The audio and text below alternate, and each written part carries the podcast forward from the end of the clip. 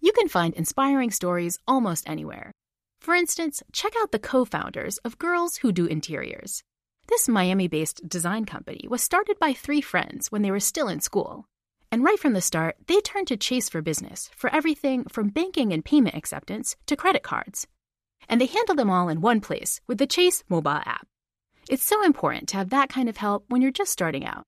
Learn more at chaseforbusiness.com. Make more of what's yours. Chase mobile app is available for select mobile devices. Message and data rates may apply. JP Morgan Chase Bank, NA member FDIC. The most innovative companies are going further with T-Mobile for Business. The PGA of America is helping lower scores and elevate fan experiences with AI coaching tools and 5G connected cameras. AAA is getting more drivers back on the road fast with location telematics. And the Las Vegas Grand Prix is powering race day operations with 5G connectivity, giving fans an experience at the speed they deserve. This is accelerating innovation with T-Mobile for Business. Take your business further at t-mobile.com/now. This is your moment, your time to shine, your comeback. You're ready for the next step in your career and you want an education employers respect. So you're not just going back to school, you're coming back with Purdue Global. Backed by Purdue University, one of the nation's most respected public universities, Purdue Global is built for people who bring their life experience into the online classroom. Purdue Global, Purdue's online university for working adults. Start your comeback today at purdueglobal.edu. Getting Even is produced by Pushkin Industries. Subscribe to Pushkin Plus, and you can hear Getting Even and other Pushkin shows ad free and receive exclusive bonus episodes. Sign up on the Getting Even show page in Apple Podcasts or at pushkin.fm. As a black man in America who grew up through this, we need to talk about Bill Cosby.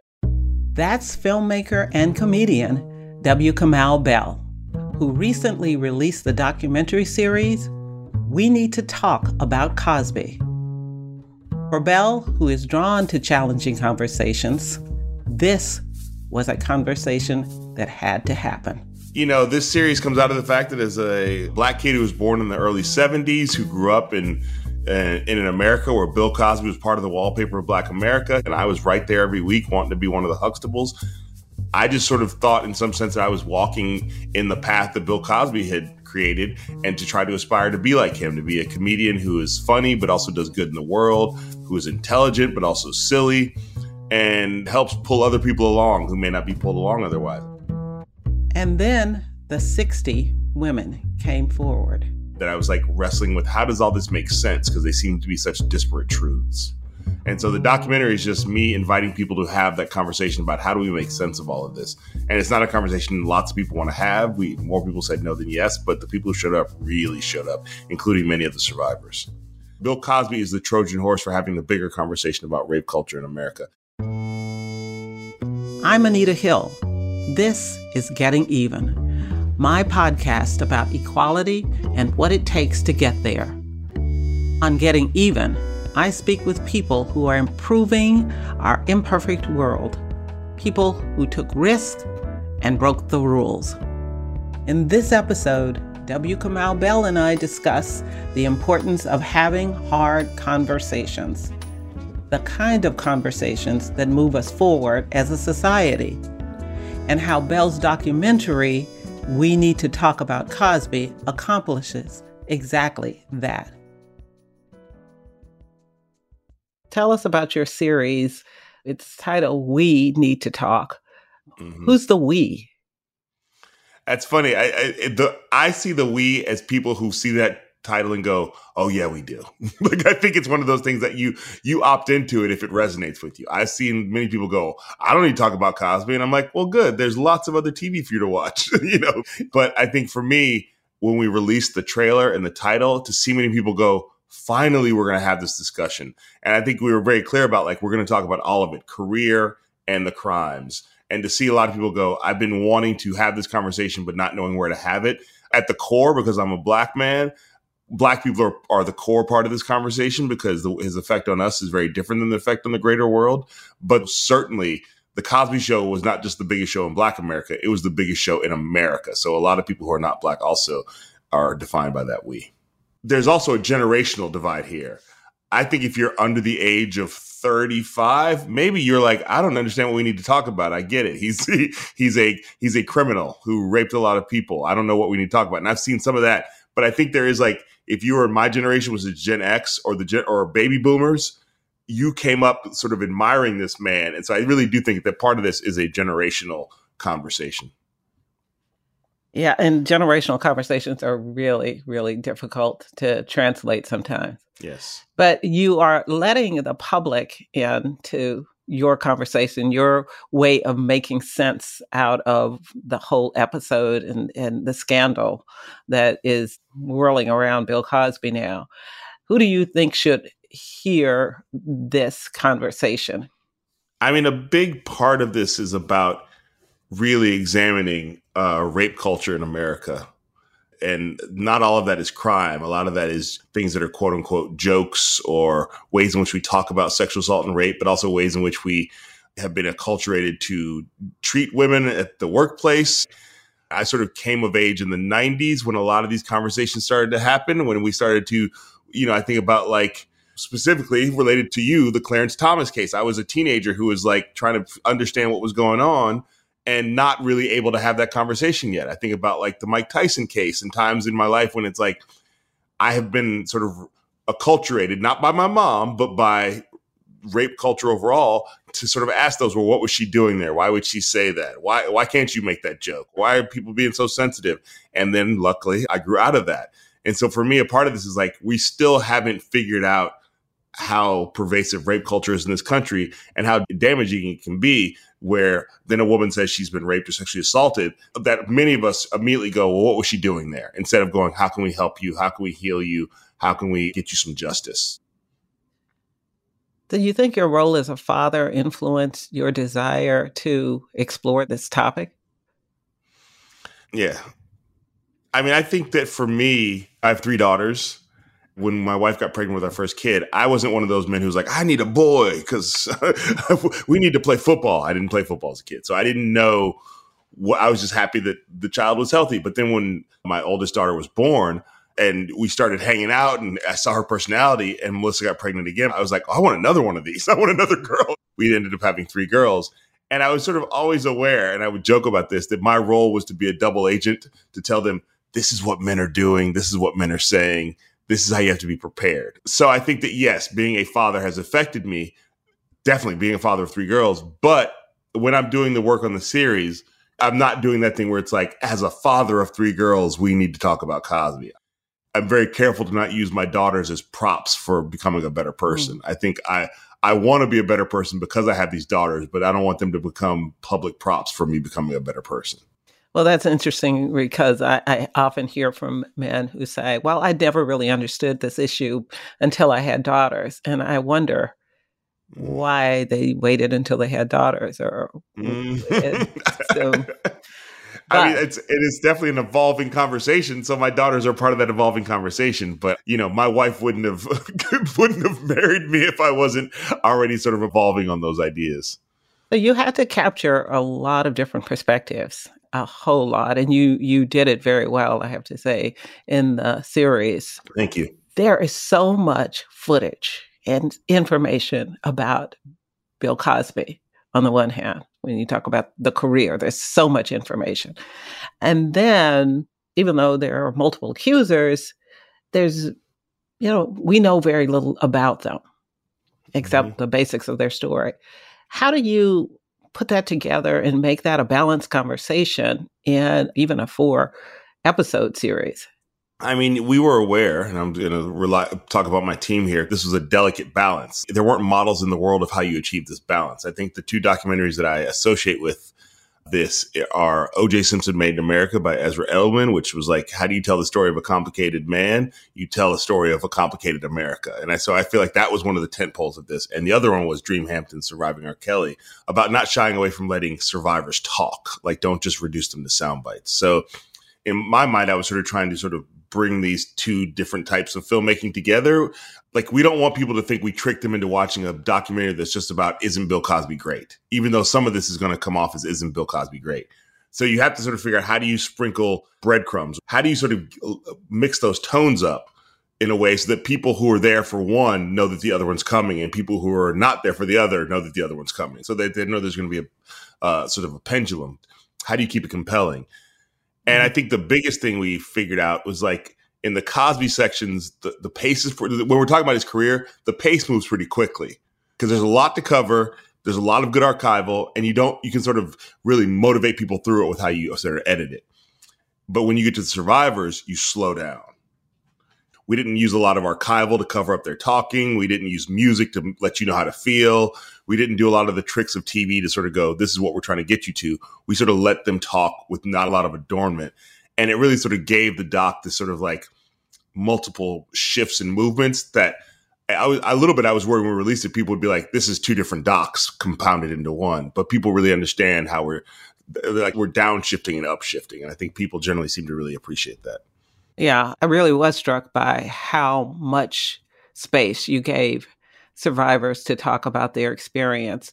And I wondered if you learned something about the scope of the allegations from mm-hmm. listening to them that uh, maybe has been missing in the public conversation.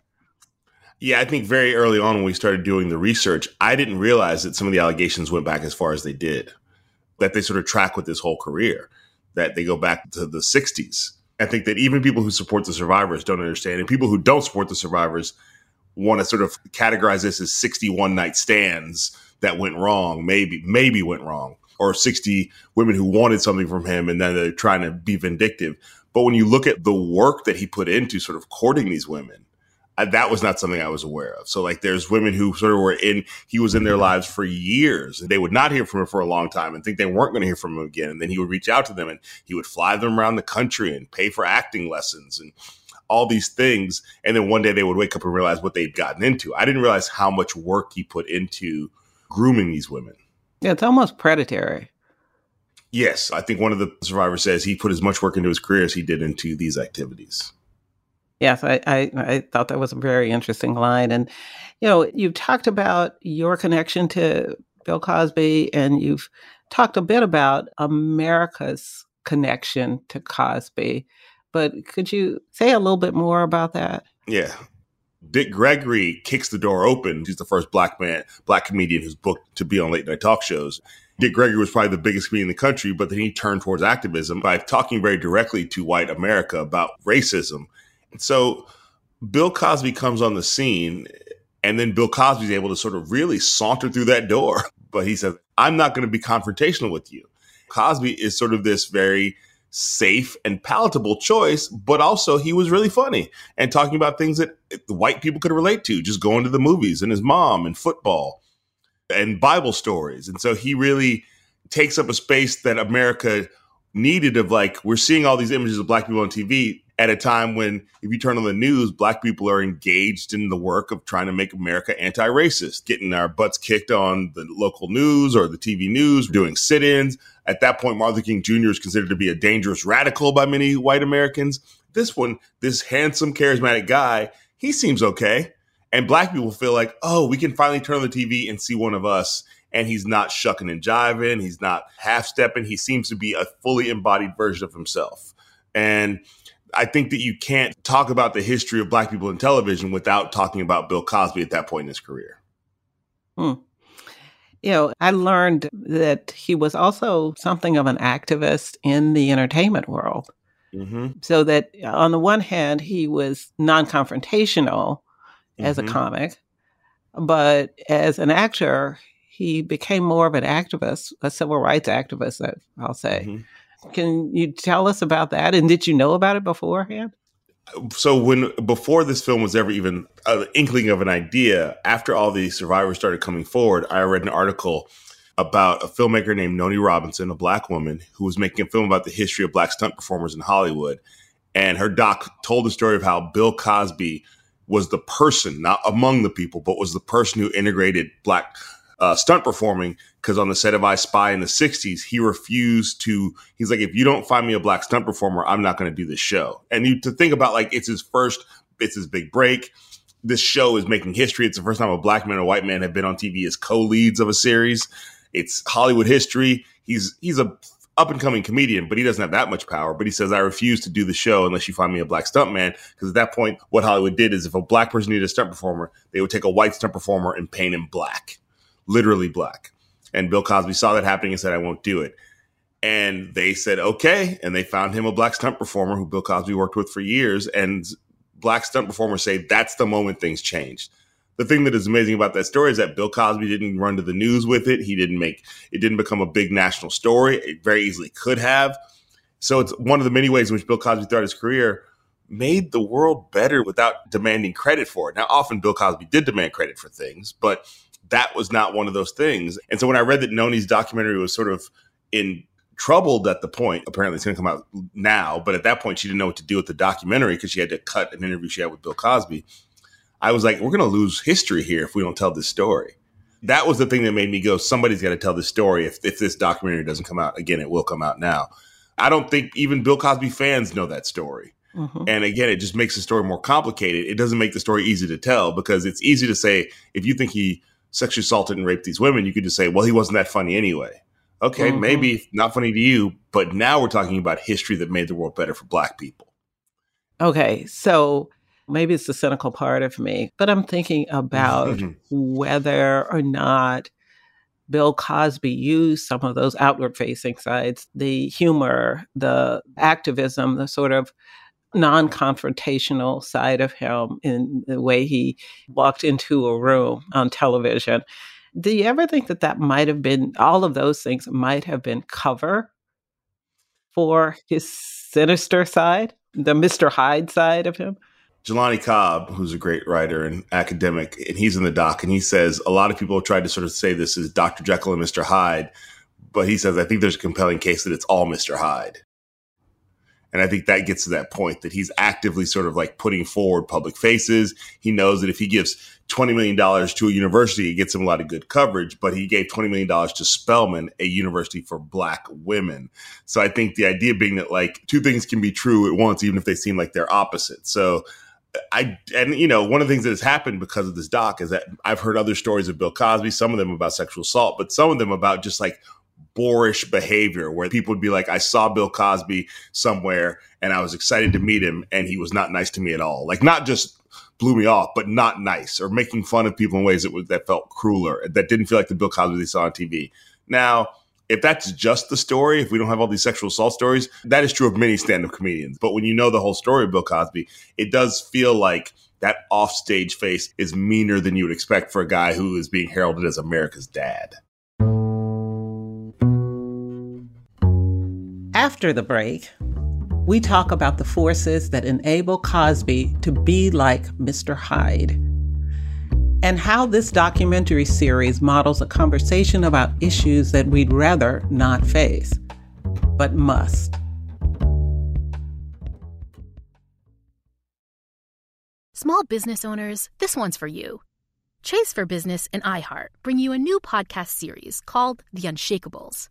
This one of a kind series will shine the spotlight on small business owners like you who faced a do or die moment that ultimately made their business what it is today. Join hosts Ben Walter, CEO of Chase for Business, and Tanya Nebo, a lawyer and business consultant, on these storytelling journeys of trials, tribulations, and triumphs that hinged on a single event, a split second decision, or even a stroke of luck. Whether the story is about a warehouse going up in flames or a former partner stealing a whole roster of clients, each episode will showcase the grit, determination, and resourcefulness a small business owner needed to turn a pivotal situation into a springboard for success. Listen to the Unshakables now and learn more at chase.com slash business slash podcast. Chase, make more of what's yours. Chase mobile app is available for select mobile devices. Message and data rates may apply. JP Morgan Chase Bank, NA member FDIC, Copyright 2024. JP Morgan, Chase & Co. The most innovative companies are going further with T-Mobile for Business. The PGA of America is helping lower scores and elevate fan experiences with AI coaching tools and 5G connected cameras. AAA is getting more drivers back on the road fast with location telematics. And the Las Vegas Grand Prix is powering race day operations with 5G connectivity giving fans an experience at the speed they deserve. This is accelerating innovation with T-Mobile for Business. Take your business further at t-mobile.com/now. Musora is your access to online music lessons for guitar, piano, drums, and singing. This is your chance to reignite some old musical passions or pick up an instrument for the first time. Connect with more than 100 of the world's best teachers and musicians. You'll get seven days totally free to try it out. And then it's just $30 a month, less than a single private lesson. I mean, why do we do Broken Record? Not just because we love hearing from great musicians. We do it because we think that there is something beautiful about the appreciation of music. Don't you think we need more of that in our lives these days? That's the mission of Musora to inspire, educate, and connect musicians. Enjoy unlimited personal support, weekly live streams, student lesson plans. It's like having a personal music teacher, only much, much better. Just go to Musora.com, M U S O R A.com, to start a new musical journey today.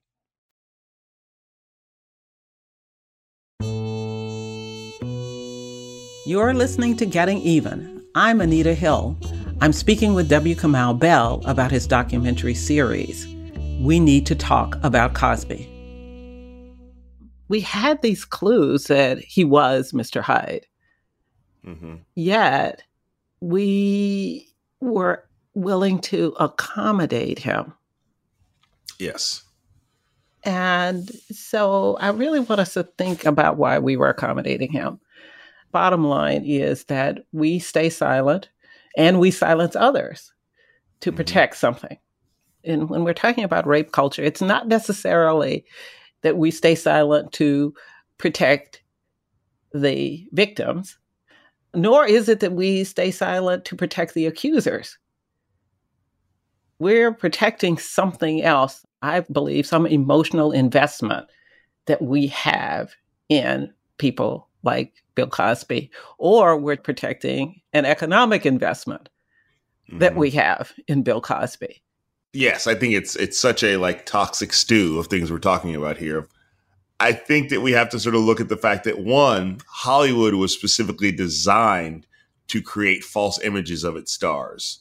When Bill Cosby first comes onto the scene, you know, we're still sort of in that studio era where if Hollywood decides you're going to be a star, and that back then they were deciding you were going to be a star, what do they do? They change your name, they dye your hair, they give you new clothes, they tell you who you're dating. Even if you're gay, you're still going to date this woman, and they get pictures taken of you being casual when you're not being casual, and they and they control where you go and who you talk to, and if you're doing things they don't want you to do, they cover that stuff up. So Hollywood led us to believe over years that these people were perfect people, even though they weren't. And I think that starts to cover up a lot of bad behavior. And it starts to create an industry that is good at covering up bad behavior. So that by the time you hear that one of your favorite celebrities is doing awful things, you're like, but what do you mean? He's done he's such a good person, I've been told. He's he's done all these good things, I've been told. So it's it's a cognitive dissonance where you're like, but he's he's never done a bad thing before, and what you don't know is his bad things have been covered up all this time. If it's a black celebrity, we have lots of role models that could be promoted to like being stars in this country, but because of racism, they don't get access to being stars the same way that white people do. So we feel like we don't have enough heroes and role models. And so it is hard for some black people to think we're going to lose one, even if it's at the cost of over 60 women who've accused that person of rape. We're sort of trying to do the math. Like, was does the good outweigh the bad? Okay, the, he did these things to these 60 women, but he did all these good things, and that outweighs the bad. I don't think I don't think the math works that way. I think you have to sort of go, there is good and there is bad, and we can look at it. But if the bad is bad enough, you can't. There's not enough good to outweigh it. Well, and I also think uh, that you have this history of over policing in the black community mm-hmm. where mm-hmm. yes. you know they want to keep the police at bay, especially mm-hmm. from somebody who we have learned to believe that okay, if Bill Cosby can make it, he can lift the rest of us, or some yes. more of us can come through. And could you just say a little bit about the role that respectability politics has played in the Black community perception of good and evil?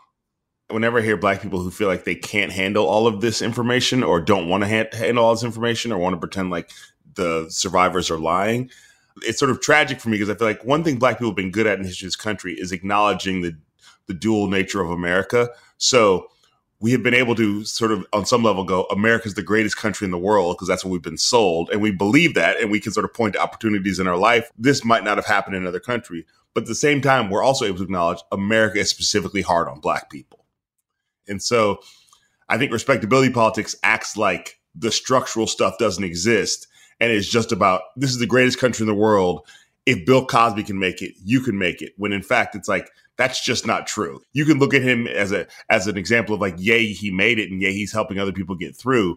But it is not true that we all have the same access to making it, specifically if you're a black person, specifically at that point in history. And showbiz didn't try to make Bill Cosby the biggest star in the world. It happened because of a lot of different things that came together.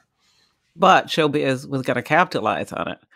Once he's in there, yes, he's getting access to all the commercials, all the endorsements, all the opportunities, and all the protection.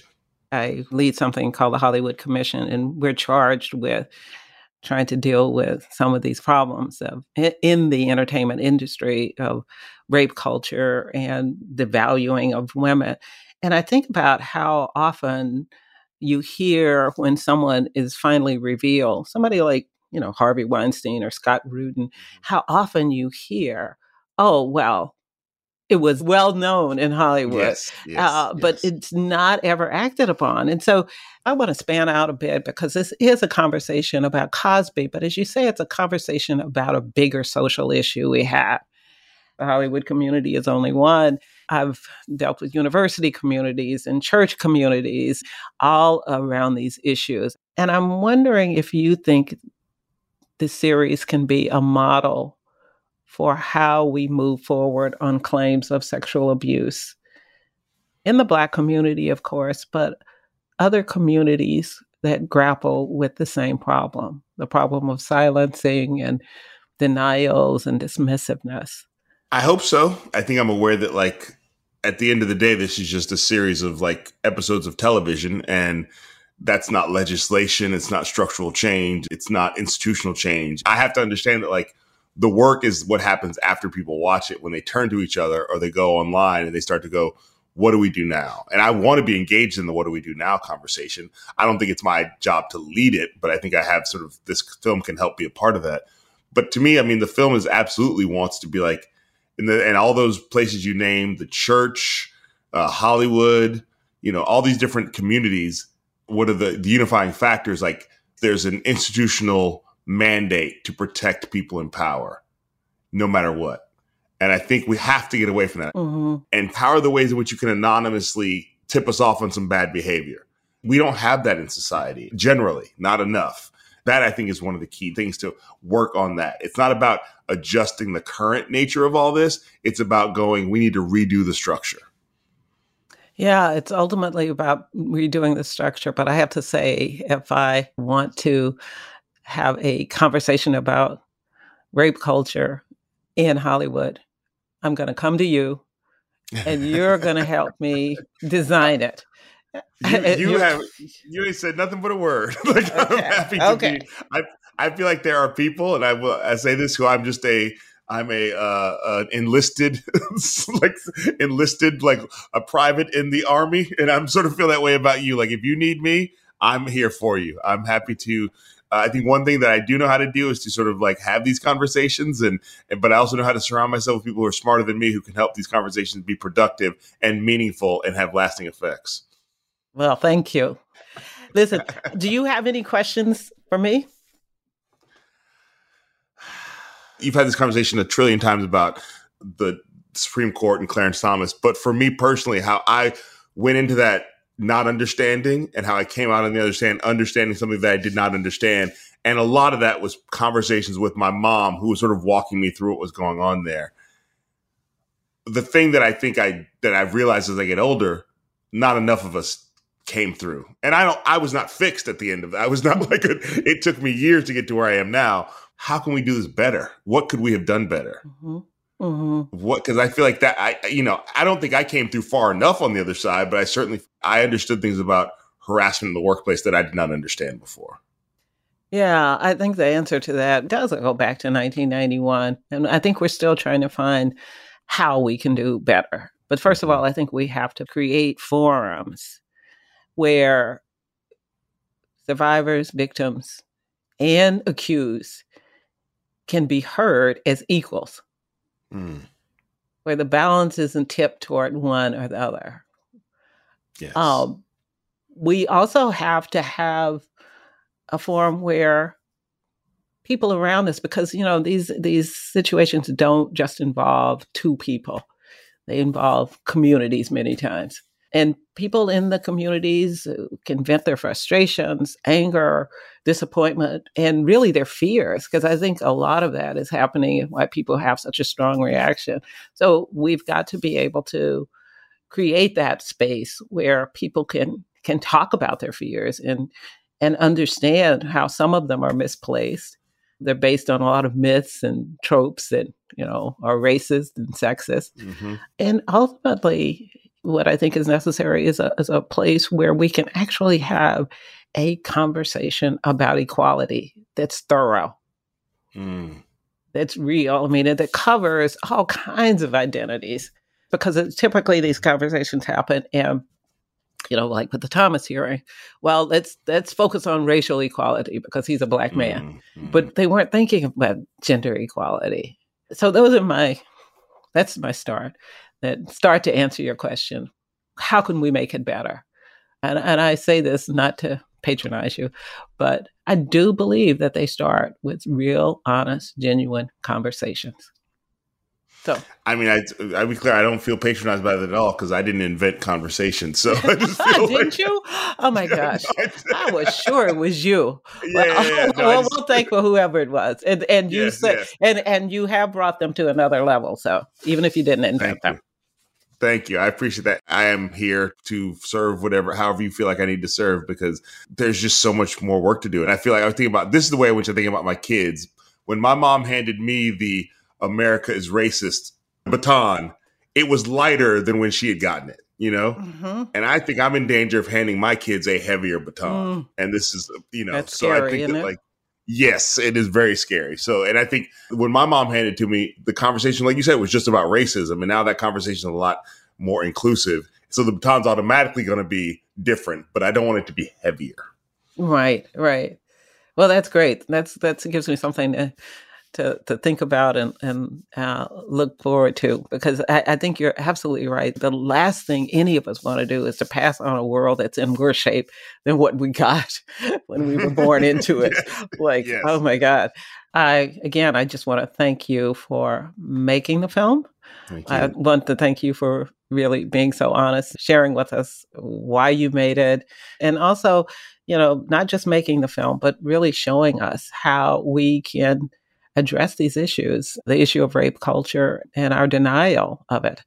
Thank you. It's an honor to be here, an extreme honor. And as I said, I am a, I'm now officially enrolled as a soldier in the Anita Hill Army. So I'm here when you need me. Thank you. Thank you.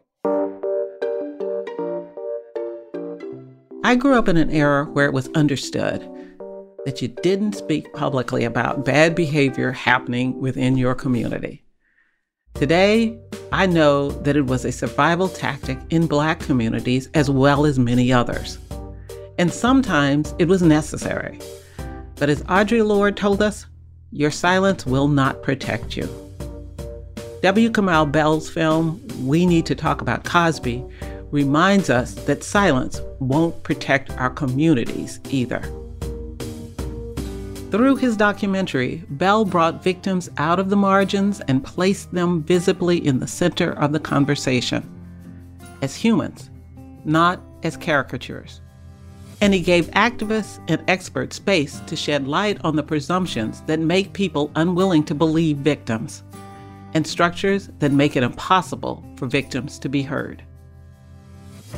Bell allowed for resolution for the people who participated in the conversation, even if in the end not everyone agreed. He forces us to think about accountability and what it looks like. We Need to Talk About Cosby provides a blueprint for other hard conversations. Next week, you'll hear me in conversation with Sam Fragoso on an episode of his podcast, Talk Easy. We'll be back the following week with authors Alice and Rebecca Walker. Getting Even is a production of Pushkin Industries and is written and hosted by me, Anita Hill. It is produced by Mo Laborde and Brittany Brown. Our editor is Sarah Kramer. Our engineer is Amanda K. Wang and our showrunner is Sasha Matthias. Luis Guerra composed original music for the show. Our executive producers are Mia Lobel and Letal Molad. Our director of development is Justine Lang. At Pushkin, thanks to Heather Fain, Carly Migliori, Jason Gambrell, Julia Barton, John Schnars, and Jacob Weisberg. You can find me on Twitter at Anita Hill and on Facebook at Anita Hill. You can find Pushkin on all social platforms at Pushkin Pods, and you can sign up for our newsletter at pushkin.fm. If you love this show and others from Pushkin Industries, consider subscribing to Pushkin Plus. Subscribe to Pushkin Plus, and you can hear Getting Even and other Pushkin shows ad free and receive exclusive bonus episodes. Sign up on the Getting Even show page in Apple Podcasts or at pushkin.fm. To find more Pushkin podcasts, listen on the iHeartRadio app, Apple Podcasts, or wherever you like to listen.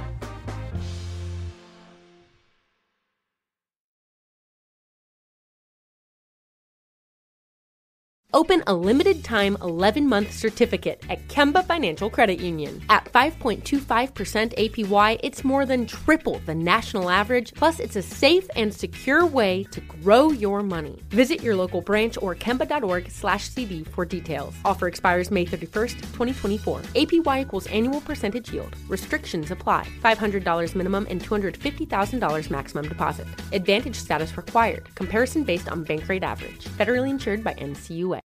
Lucky Land Casino asking people what's the weirdest place you've gotten lucky? Lucky? In line at the deli, I guess? Aha, in my dentist's office.